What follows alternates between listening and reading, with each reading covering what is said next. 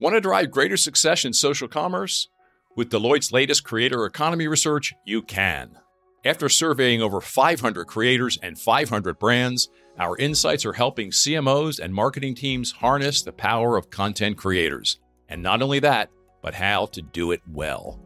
See for yourself by visiting cmo.deloitte.com today. Karen, you have been in the DE&I space for over a decade. Why do you think DE&I is the center of conversation for industries across the board?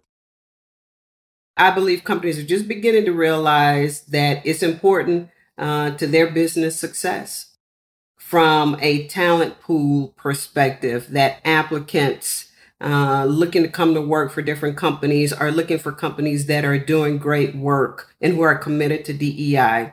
I believe the economic empowerment companies are beginning to see um, with supplier diversity, right? And being able to impact even um, the space from that perspective.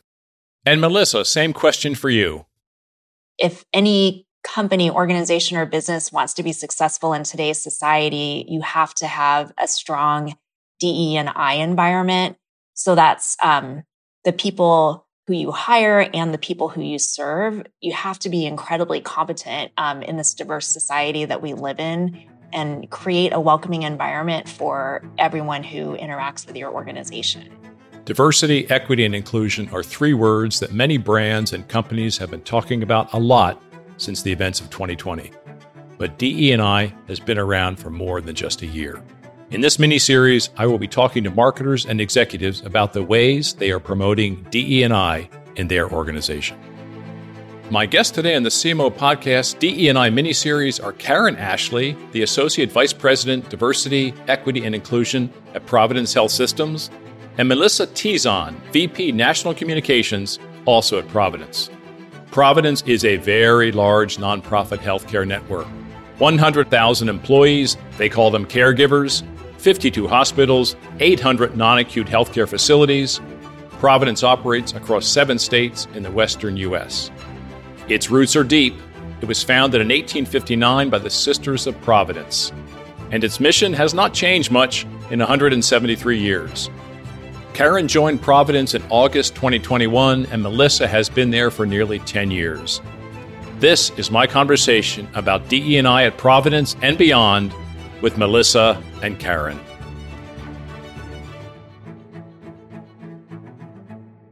Welcome, Karen and Melissa, to the CMO podcast and our mini series on DE&I. You are both in senior roles at Providence. I'd like to know how you both first met. Karen, why don't we start with you and we'll see if Melissa's story lines up. Sure. Thank you, Jim. And thank you so much for having us. It's an honor and a privilege to be here. And I'm so looking forward to today's discussion. So, I am a new caregiver at Providence. And um, it's interesting in this virtual work setting that we're in. Uh, Melissa and I actually met virtually back in August uh, when I joined Providence. And so we've known each other for just right at four months and building a partnership. And we're both going to be working towards moving Providence's DEI efforts forward. So, Melissa, do you remember it the same way? I remember it exactly the same way. Um, so, at, at Providence, we made diversity, equity, and inclusion an official priority as part of our strategic plan in, I think it was February of 2020. And um, so we've been eagerly awaiting leadership and we've been trying to build a leadership structure to help support this effort. So when Karen got hired, we were just super excited. And she also started in the middle of a COVID surge. So all of our we have 52 hospitals and they were all just, um, just at the, at the verge of, you know, capacity. So, um, Karen started a, a kind of a busy time for our organization, but we were still incredibly happy when she arrived and she's really provided a lot of leadership and she's got some really great ideas that we're excited about. So, do you have plans to meet together in person physically at some point in the near future? I definitely hope so, and we we can arrange that. We can we can actually go into the office um, in small groups. So so we'll yeah. I hope to do that soon. So, what kinds of things do you two work on together? Melissa, why don't we start with you? I'll just bring up one thing, but there there are many things that we have on the agenda. Um, but one of them is that we're working on um, what we, we're calling a caregiver value. So at Providence, we're a healthcare system and we call all of our employees caregivers, whether they work at the bedside and deliver patient care or not. We believe everybody ultimately is supporting the work of patients. So, so that's why we call ourselves caregivers. Um, and we're working on what we're calling a caregiver value proposition to really define what it means, um, what the experience is for caregivers, what it means to work at Providence. So part of that has to do with um, just really like defining our statement around diversity, equity, and inclusion. And so that's one of the kind of initial things that Karen and I like met about and talked about. And so as she goes out and does a listening tour and really like understands caregivers will start to evolve that statement. But we really feel like we need to have a strong statement. You know, in this in this environment, we have such a work workforce shortage of healthcare workers that we really need to make sure that we're being inclusive and reaching out to all, you know, every everyone um, in our communities to help support our work. I love that you call everyone caregivers, even if they're not in a primary care role. I just think that's beautiful. Do you talk about that in your, you know, in your team meetings, in your performance discussions, in your career planning?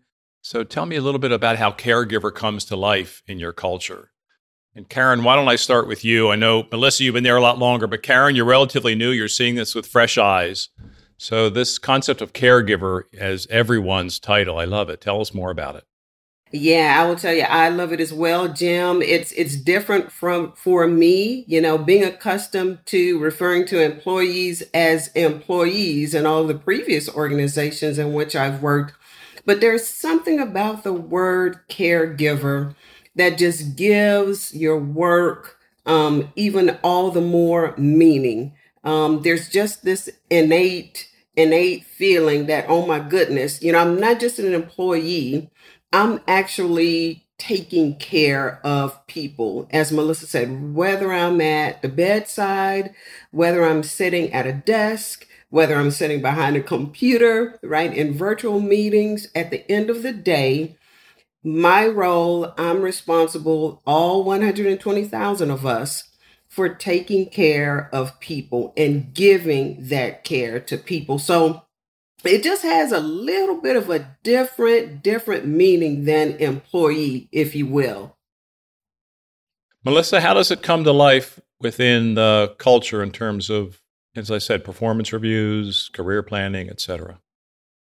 Yeah, I mean, it's it's really become part of our culture this this word caregiver and you know for managers um, we have that we don't call them managers we call them core leaders. Um, so that's part of our vernacular. Um, we rolled out the term caregiver and core leader i think it was like in 2014 and it was kind of a change for our organization and we did get a little bit of pushback from physicians who didn't want to be called caregivers. But we really were strong in in the rollout and and you know the vast majority of people really embrace the term because they they understood. It just really fits with our we're a very mission driven organization. Um, we like to say that we sit at the intersection of innovation and compassion. And so caregiver really fits with that compassion part of the job and it and it helps us to like remember to stay focused on our mission that what we're all about is it, like no matter what you do in the organization it's all about getting care to the patient and serving serving the patient.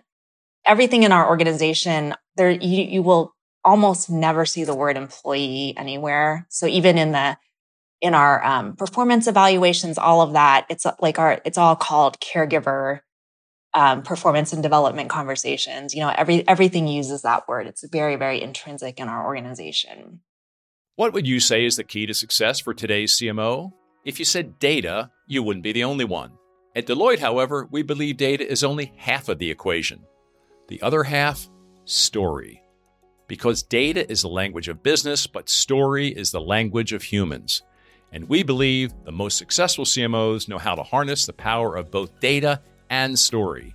To learn more about Deloitte's CMO program and how we can help today's CMOs succeed, visit cmo.deloitte.com. Well, we'll move from caregiving to our topic of the day, which is DE&I, and of course they are related. And I'd like to start with each of you sharing a story from your life on why these three words, diversity, equity, inclusion, are meaningful to you in your work and in your life. Melissa, let's start with you and then we'll move to Karen. Yeah. Um, so I'm the daughter of immigrants. My parents um, immigrated from the Philippines in the late 1960s. They were part of this wave of immigration from the Philippines of Filipino nurses and doctors.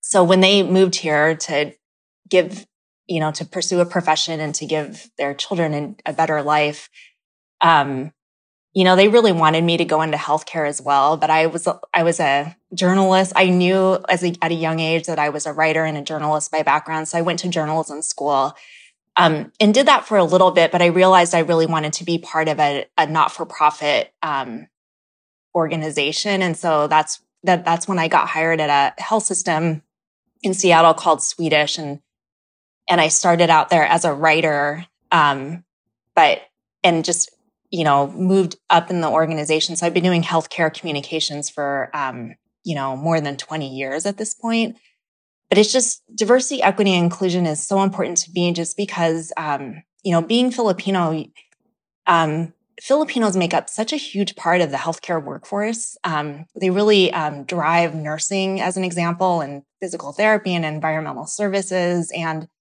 um, and it, and and so much of the healthcare workforce actually is just incredibly diverse. And so I just really want to make sure that um, you know I'm supporting making it easier for them to do their work, even if they might not speak English as a first language, um, but just respecting the diversity and also respecting the fact that they reflect the communities that we serve because our communities, um, they, you know, are incredibly diverse and, and that's, that's really important to us. So that's why diversity, equity, inclusion is so important to me.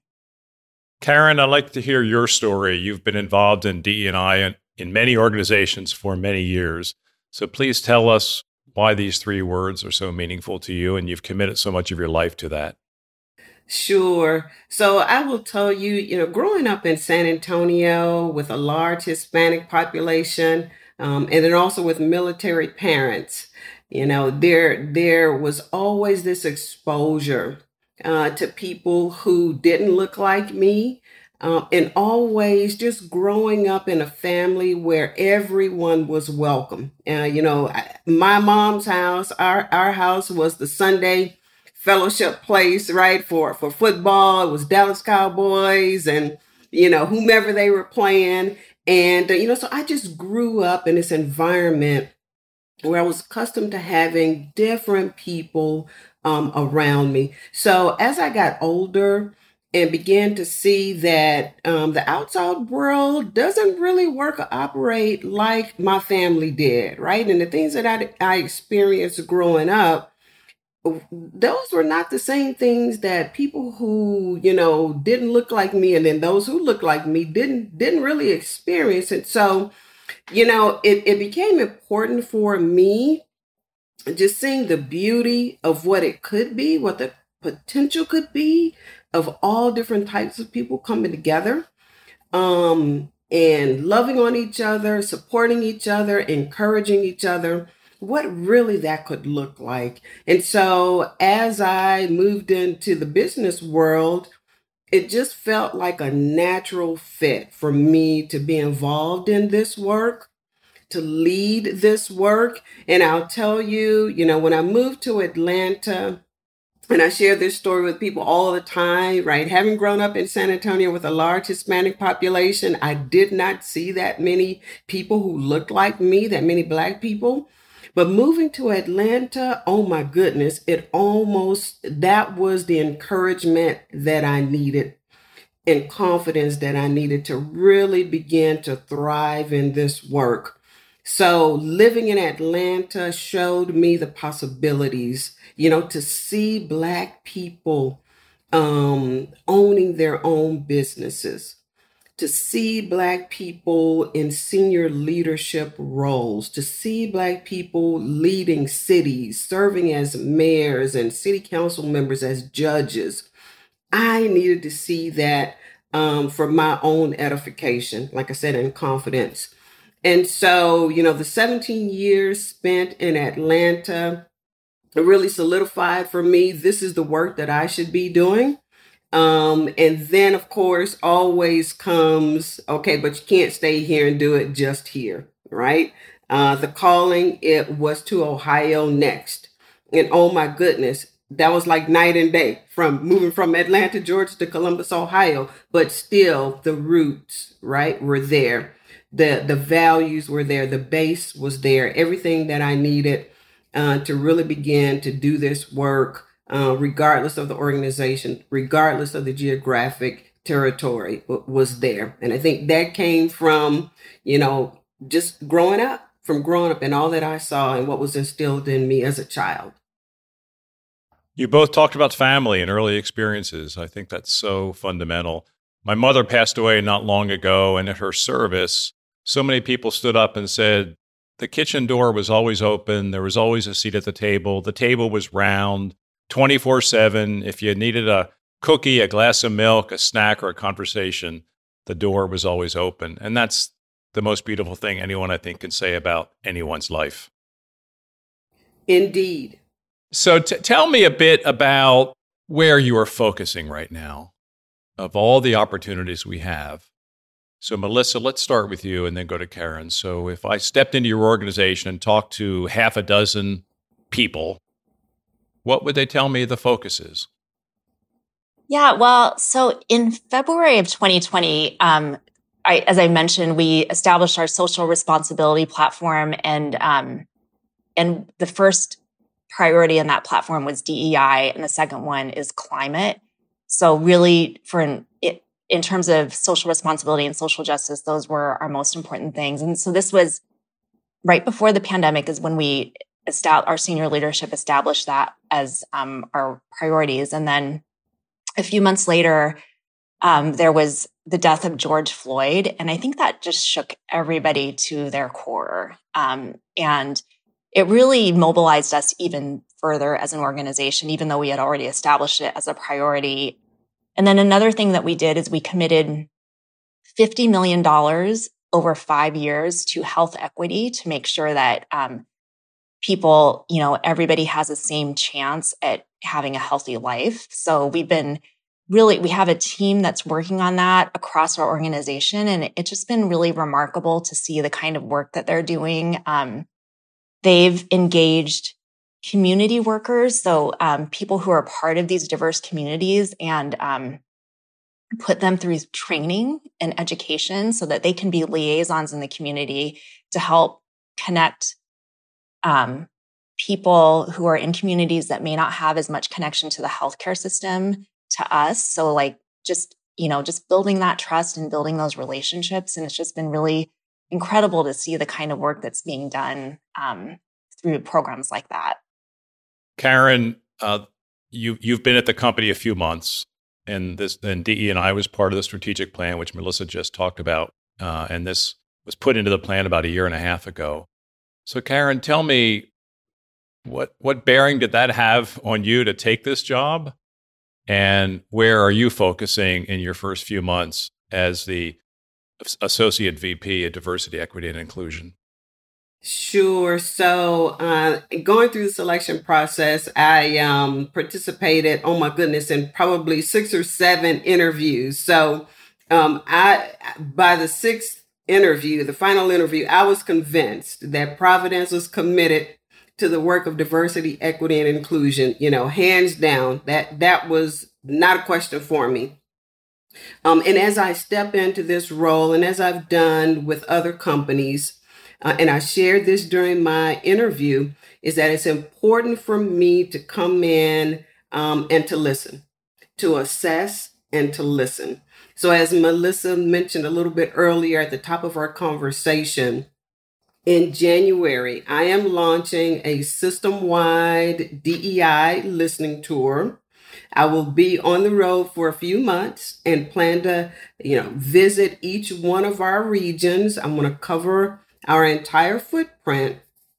And I'm going to have conversations with core leaders and individual contributors and our CRG uh, Caregiver Resource Group members about the state of diversity, equity, and inclusion from their perspective. And I'm going to use this feedback, Jim, to further build out our multi year DEI strategy that will bring all of the work that's being done at the regions and in our lines of business together um, so that we can ensure we have a North Star and that we are all moving in the same direction. Of course, leaving room and flexibility for the regions to still do the work that needs to be done, you know, to meet the needs of their particular work environments. But at the same time, getting us all on the same page. And so I think it's important, you know, as I've learned doing this work um, over the years, that the strategy should represent the voices of, in our case, our caregivers. So we want to make sure that we are doing the work um, that our caregivers feel that we should do. Um, and then, to be quite honest, the listening tour gives them some skin in the game because they have a voice that will be represented um, in the strategy. So that is going to be my initial focus: is getting out, listening, talking with our caregivers, and just getting from them where they think we are and what they think we should be doing. Karen, that's terrific. I'd like you to re- reflect a bit on the interviews you spoke about as you were deciding to join Providence. What were the signals that you saw that said this is a, an organization that's taking this seriously and is committed and one I want to join? Sure. You know, so it, it's amazing that even in this virtual setting, there was a connection. There was a connection um, with everyone um, who I interviewed with, to be quite frank. Um, there was a genuineness um, in every interview. Um, you could tell that there was sincerity uh, about the caregivers um, at Providence, and also there was this how how how can I say it? There was this vulnerability um, about this work of diversity, equity, and inclusion. There was honesty, you know, in terms of where Providence is, the great work that's been done, and the work that um, everyone who I interviewed with said needs to continue. Um, and I appreciated that, that there was not this, you know, we, we, we're perfect. We've got everything right um th- there were some we need we need some help that there was actual we need some help we recognize it um and that's why we want to make sure that we're going to get this position filled. So i i could appreciate that. I could appreciate that. Melissa i want to turn to you. You've been at the company about 10 years and you've been a communications leader at this remarkable company for a long time. How is the voice of providence today on DE&I different from what it was 10 years ago when you joined? And why is it different? I believe that we are very vocal on this issue, and that that wasn't always the case because, um, you know, we we take public stands on things, which we didn't before. But I think it was in in about 2017 when we really started feeling the need to speak out. It happened with um, if you remember the demonstrations in Charlottesville. Of course. Where there was like this element of white supremacy at those demonstrations. And our CEO just really, at that time, really felt the need to speak out on that. And so he put out a really personal message about what it meant for him. Um, he is, his father is Jewish and his father's entire family um, was sent to Auschwitz, and his his father was the only person who survived. Um, and he just really felt the need to speak out on that and um and it was at a time when like healthcare organizations didn't really feel the need to speak out on things like that but it really is part of our values um so we've just so we have been vocal on things but it and it's not political for us it really is you mentioned what our values are and any anytime something that's that's it is not just um we'll you know we we just feel the need to speak out on it. Like um, things that are happening at the border now and even a few years ago. Um, you know, our pediatricians were really concerned about that, what that means for the health of those children. Um, and so we've just we've just been very vocal about it. And so I, I, I hope that answers your question, but it's just been, it's not that the voice has changed. It's just that we've made our voice louder because we feel like we have to speak up on the, for the needs of those who are vulnerable, people who don't have a voice. And I think your sisters who started this organization in 1859 would agree with that. Yeah. Karen, before coming to Providence, you've had deep experience in leading DE&I in heavy infrastructure companies. Georgia Power, Ashland Energy, San Antonio Water System. What did you learn in those experiences that you have brought to Providence? One of the things uh, that I've learned, and it's it's so important, is that in doing this work, um, you have to meet companies where they are. You know, um, personally, there's such passion right, about wanting to move this work forward and wanting to see change overnight. The reality is that it doesn't work like that. It doesn't work like that. And so I've learned, you know, over the course of my career, the importance of stepping into organizations, learning the culture, right? Building the relationships, learning the history of the company, um, getting familiar with how comfortable the leaders are with leading this work.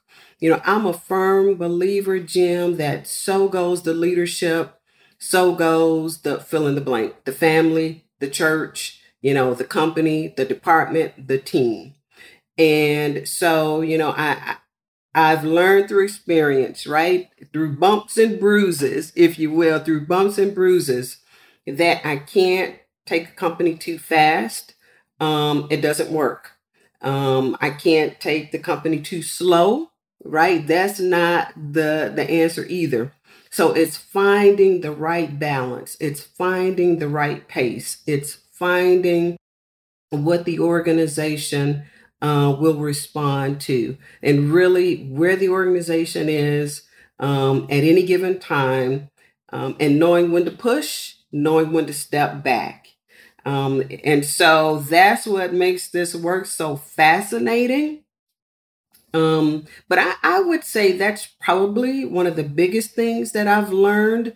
Um, and then, you know, also is understanding that companies are where they are, right? Companies are where they are. You know, we'd love to think that companies would be beyond where they are today. Again, as, as I said earlier, that this role, this work would not even be needed, you know, in 2021, but that's not the case. So accepting, accepting that this is where we are and bringing the skill sets, the leadership, the leadership experience needed to do this work um, is what it's is what it's all about.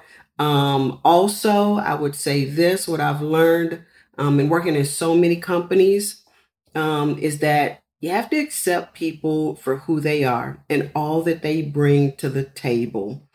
Um, we would think that even now, in this day and time, that people would be further along and maybe some of their thinking about DE and I, but that's not always the case. And to be able to say in leading this work, it's okay, Karen, it's okay.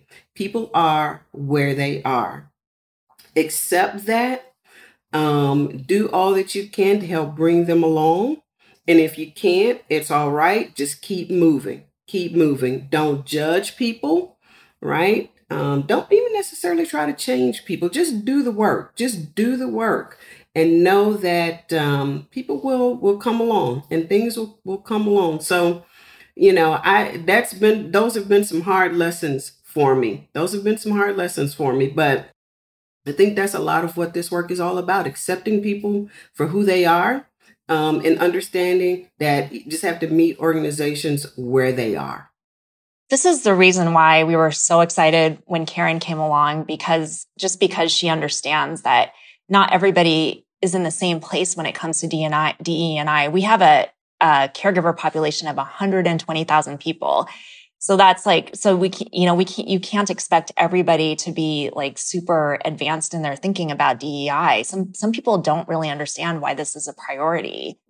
And so so we're we're we're seeing that there's just a range of where people are and we're trying like Karen said we're trying to bring people along, accept them without judgment, but really help people see that how this is lined up with our values and why it's a business imperative and you know and how we should be treating each other. So it's just such an important part of the work.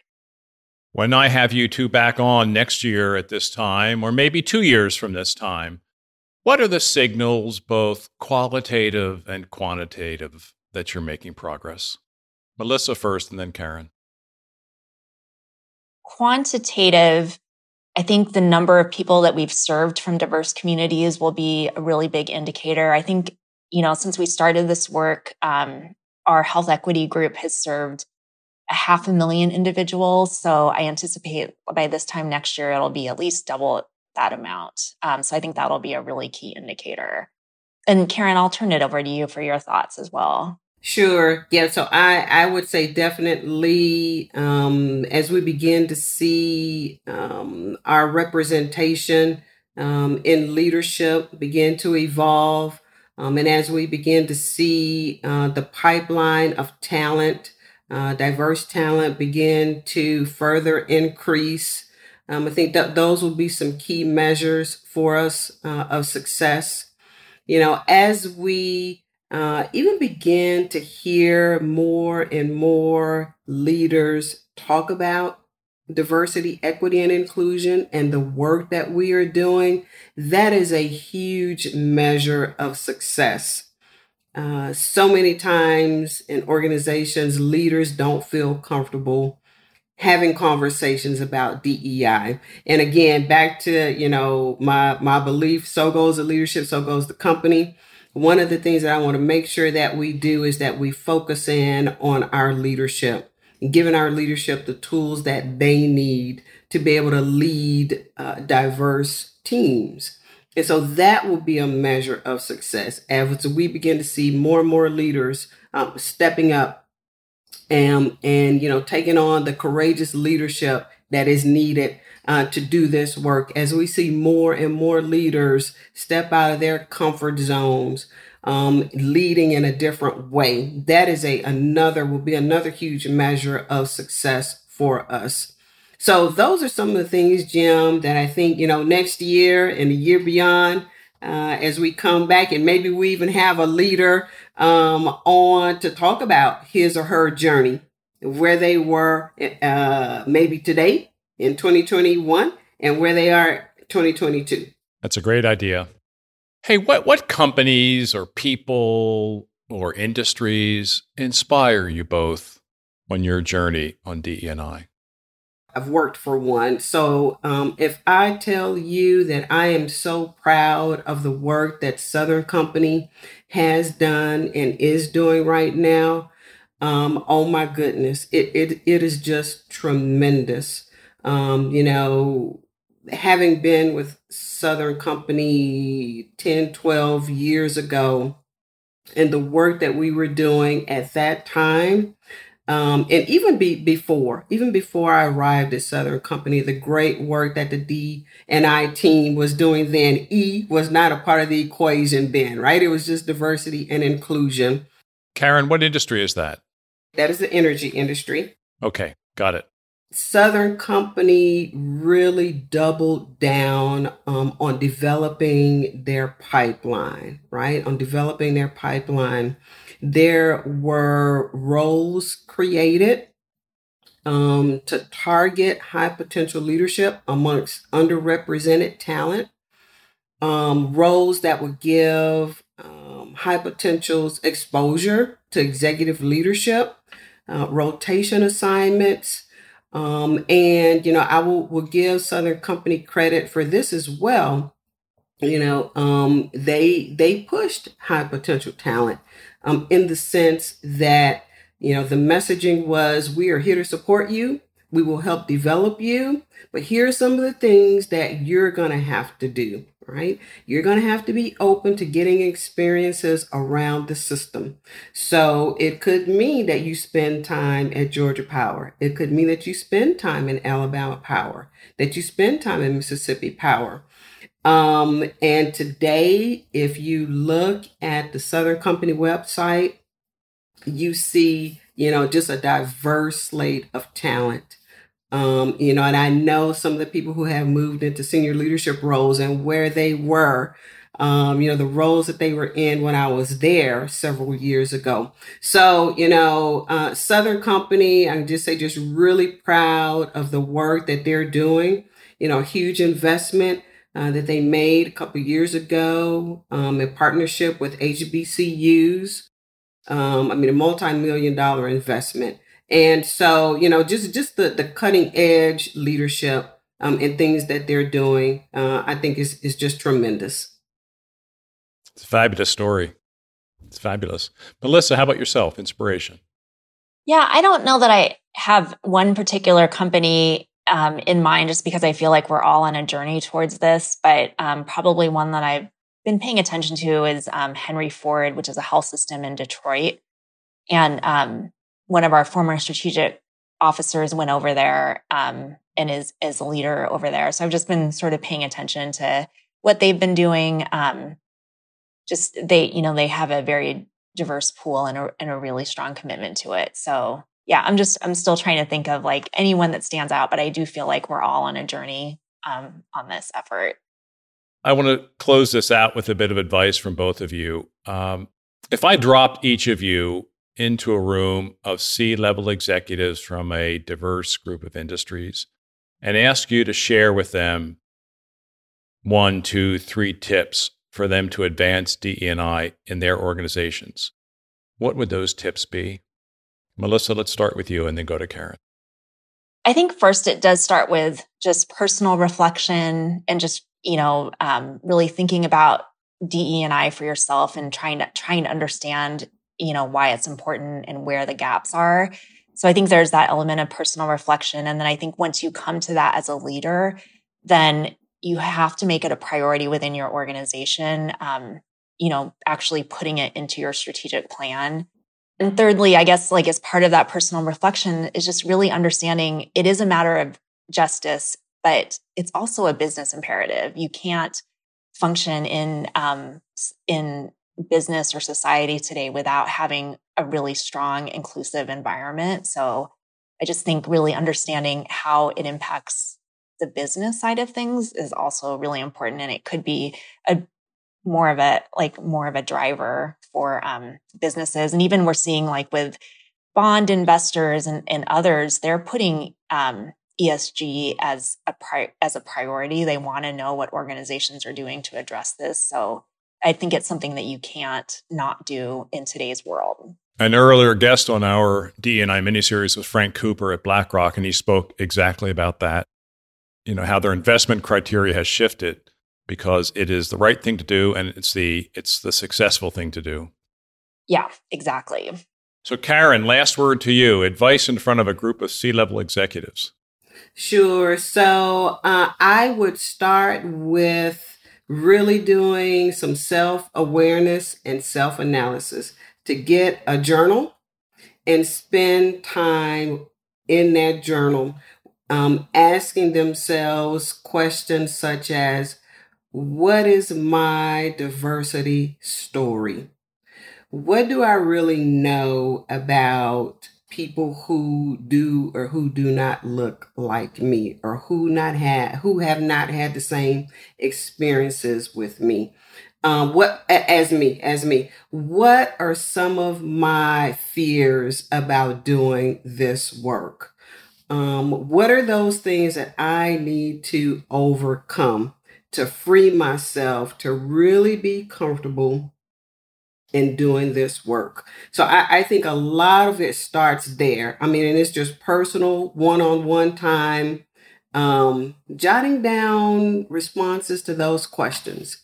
The next thing is taking off the suit, taking off the tie, and going and having conversations with people, caregivers, uh, friends, neighbors, church members, whomever, um, who they've never had a conversation with before.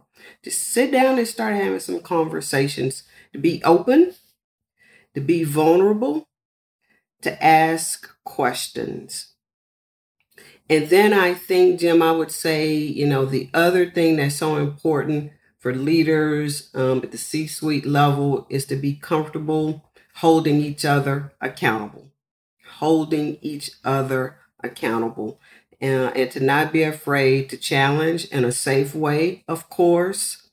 Um, but th- those things are important, and and when when you start laying that type of groundwork, um, you begin to see just the trickle down. You begin to see the trickle down throughout the organization of how this work can really be impactful.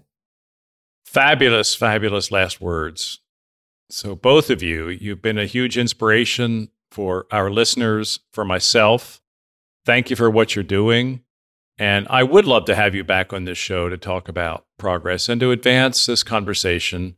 And, and I just love so many of the ideas you shared today. Thank you, thank you, thank you. Thank you for having us, Jim. It was really fun.